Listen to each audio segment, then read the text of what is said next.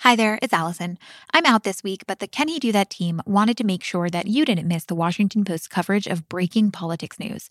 So here's a segment from the Post's daily news show, Post Reports. Post Reports publishes every weekday afternoon. So if you like what you hear, subscribe at postreports.com. Here's the news. E. Jean Carroll is a journalist and author who last year went public with accusations that Donald Trump had raped her more than two decades prior in a department store. I got a knee up high enough to push him out and off. Right. I'm going to guess it was, you know, it was a very short amount of time mm-hmm. that he had penetrated. It was definitely against my will. Definitely. Donald Trump would later deny those allegations. I have no idea who this woman is. This is a woman who's also accused other men of things, as you know. Uh, it is a totally false accusation. E. Jean Carroll filed a defamation lawsuit against him, essentially alleging that his denial was false and he was defaming her, and thus he owed her damages. I'm Matt Zapotosky. I cover the Justice Department for The Post. This kind of exploded into the news last night because as the case seemed to be on course for discovery and just proceedings in New York State Court, the Justice Department intervened, moving the case to federal court and asking a federal judge to substitute the U.S. government as the defendant in the case instead of President Trump personally. So I think in order to understand why this is significant, it's worth like thinking out how this would play out if this weren't the president. Like if Donald Trump were just regular Donald Trump and being sued by someone for defamation, how would this case play out in normal circumstances? Well, I think that's a complicated question. If Donald Trump were not the president and he were just a businessman with no affiliation with the government, then this case would just proceed through state court. You know, the Justice Department certainly wouldn't get involved in a defamation lawsuit involving a private citizen. If Donald Trump were not the president, but he worked for the government, you might see an action like this. Uh, you know, the Justice Department does pretty routinely intervene in state lawsuits when they involve government employees to kind of take over them. But the fact that this is now going to be playing out in federal court rather than state court, why are some people concerned about that?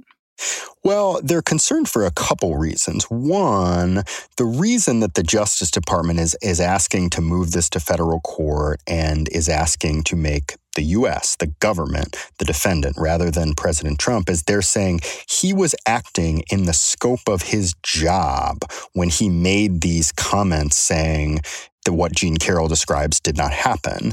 So people are sort of outraged like, how is that on the job conduct? Why should Justice Department lawyers be getting involved? What, at the end of the day, is a dispute between two people about what happened two decades ago? Like, how does that implicate on the job conduct. The Justice Department argues, well, court precedent says it does. Basically, if you're a federal employee, almost anything you say or do while on the job can count as on the job conduct. So we have to intervene here. The Attorney General actually just spoke at a press conference and said, look, the case law is very clear.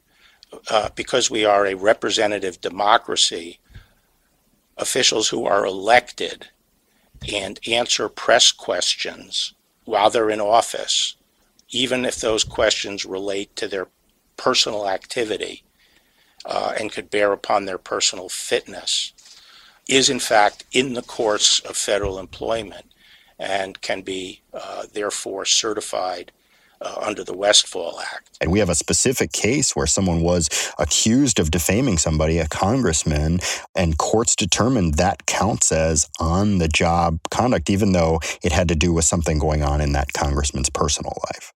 But then, presumably, if the president is now going to be defended by the Department of Justice rather than by his own personal lawyers, taxpayers are the ones who are now paying for his defense, correct? Sort of. So You know, this has really been framed as like the Justice Department is defending Trump, and they are certainly making a move that is defending Trump, right? Like, no matter what a court ultimately decides, this is going to slow down this woman's lawsuit. You know, this case was on pace to proceed like towards discovery and potentially a deposition with Trump. And now the Justice Department has intervened, taxpayer paid lawyers have intervened to get involved and slow this down. But they're not so much saying, we just want this case to proceed and we're going to stand in for Trump. They're saying we want to get Trump out of this case altogether. Certainly, taxpayers would theoretically be on the hook if the court grants uh, the request to replace Trump with the government in the sort of defense chair in this case. But really, I think if they do that, it is legal analysts would say it's likely step one to the case getting thrown out altogether. So, if this lawsuit was filed last year, why is it that now the Department of Justice is stepping in and trying to change the venue and change the representation? That's a great question. And I think legal analysts we talk to say that's kind of the most suspicious part of this. Typically, when the Justice Department intervenes in cases where um, federal employees get sued in state courts, they do like right away when the issue is brought to their attention. And this case has been going on um, for nearly a year now. So, what happened last month is that a court a state court kind of greenlit this to go forward. And E. Jean Carroll's side was pressing for a DNA sample from Trump to compare to some clothing that E. Jean Carroll says she was wearing during this encounter two decades ago. They were also pressing to depose Trump, to interview him under oath. Um, that all seemed to be on course. And then the Justice Department stepped in. Her side says, of course, look, this is just a bid for delay. And, you know, no matter what a court ultimately decides, you are going to delay this lawsuit. The Justice Department's position seems to be look, we just got a memo from the White House and acted on that. And that's how this normally works. But the timing, legal analysts tell us, is, is quite suspicious because the lawsuit has been going on and it's been so publicized and contested for so long. Well, it's interesting because even though this is a defamation lawsuit, and basically the central question is whether or not the president was wrong in, in calling her a liar, that to get to that question, you sort of have to investigate these original allegations. And in some ways, it seems like either intentionally or unintentionally, this is a way to kind of to to vet those original allegations in a very public way.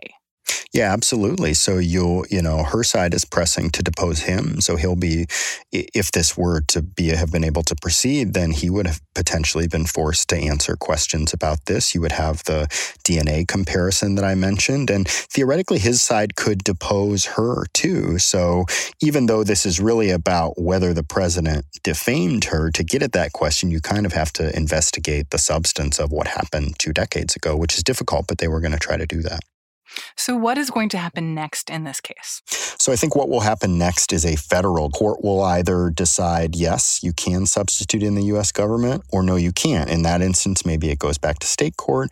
I'm not exactly sure what would happen after that.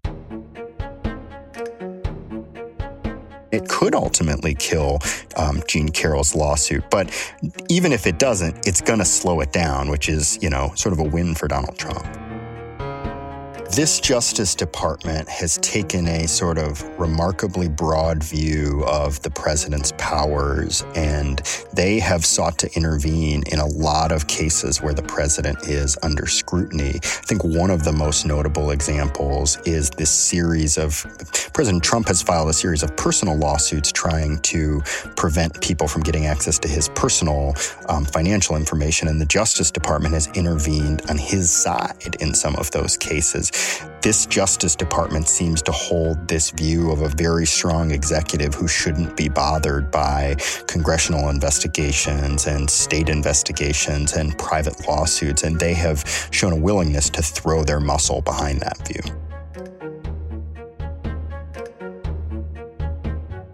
Matt Zapotosky covers the Justice Department for The Post. Thanks for listening to this story from Post Reports, the daily news podcast at The Washington Post. I'm the host, Martine Powers, and we come out every weekday afternoon at 5 p.m. Eastern. You can learn more about the show and subscribe at postreports.com or search for Post Reports wherever you listen to podcasts. Allison will be back with you next week.